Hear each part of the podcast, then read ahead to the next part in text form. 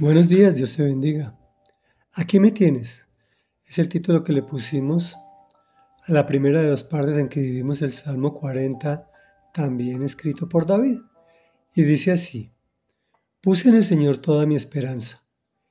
Él se inclinó hacia mí y escuchó mi clamor. Me sacó de la fosa de la muerte, del lodo y del pantano. Puso mis pies sobre una roca y me plantó en terreno firme puso en mis labios un cántico nuevo, un himno de alabanza a nuestro Dios. Al ver esto, muchos tuvieron miedo y pusieron su confianza en el Señor.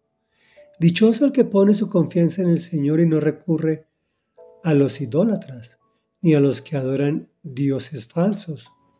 Muchos son, Señor mi Dios, las maravillas que tú has hecho. No es posible enumerar tus bondades en nuestro favor. Si quisiera anunciarlas y proclamarlas, serían más de lo que puedo contar.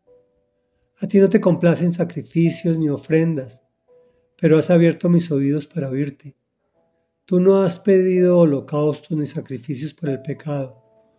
Por eso dije, aquí me tienes.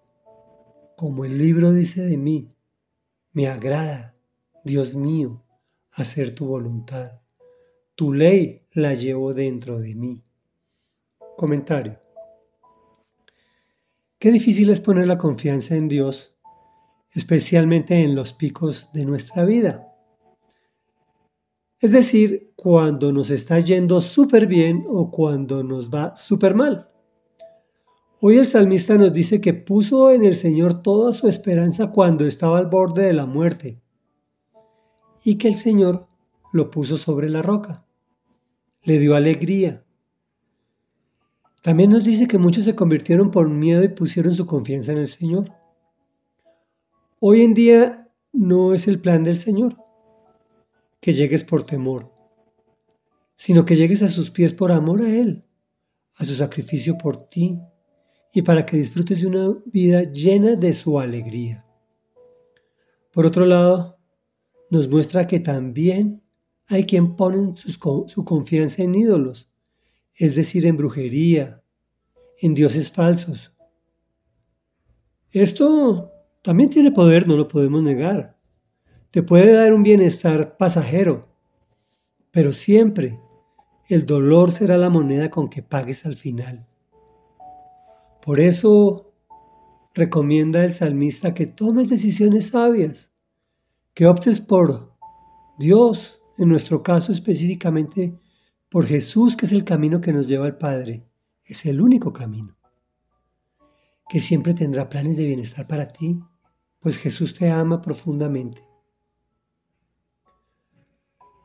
Pues muchas maravillas tiene para que disfrutes, al punto que sería innumerable eh, recordarlas. Es un buen ejercicio. Anota cinco motivos por cuales darle gracias a Dios permanentemente. Y eso hará que tu vida cambie sustancialmente en una vida de andar quejándose a una vida andar dando gracias. También nos dice que no te enredes con sacrificios, es decir, con religiosidades. Búscalo a Él directamente, allí donde te encuentres, donde estés, en un momentico no necesitas mucho tiempo. Búscalo a Él, que Él se va a dejar encontrar. De hecho, si, lo estás, estás oyendo este mensaje, es porque Él ya te buscó. Reflexión. Hoy clamamos a Dios en nuestra reflexión y le decimos, Señor, pon tu ley dentro de nosotros, pues nos agrada, Dios mío, hacer tu voluntad. Enséñanos a agradarte y a relacionarnos íntima y personalmente contigo. Termino siendo una oración, pero de todas formas terminemos nuestro, nuestra lectura de hoy con una oración. Amado Dios, amado Padre, hoy venimos a ti diciéndote, aquí nos tienes. Aquí nos tienes, Señor, en medio de nuestras propias circunstancias, ponemos nuestra esperanza en ti. porque sabemos que tú te inclinas hacia nosotros y escuchas nuestro clamor. Nos sacas de la fosa de la muerte o de, de la alegría de nuestro éxito permanente para ponernos sobre la roca que es Jesús. Para que nos plantes allí, Señor, y pongas en nuestros labios un cántico nuevo, un himno de alabanza a nuestro Dios que es nuestro culto racional.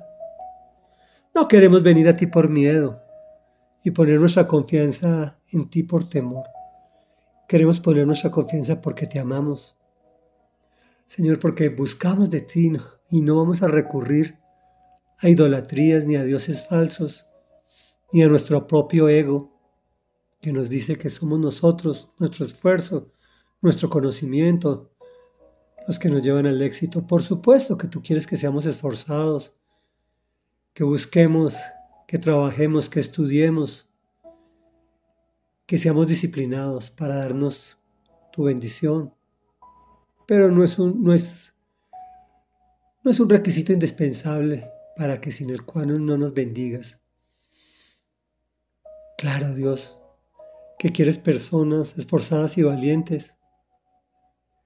Pero tú no nos has pedido holocaustos ni sacrificios, sino Dios mío, queremos llevar tu ley dentro de nosotros, pues nos agrada Dios hacer tu voluntad y en especial que recorras la vida a, a nuestro lado, que nos lleves de tu mano y nos guíes a tomar decisiones. En el nombre de Jesús, amén y amén.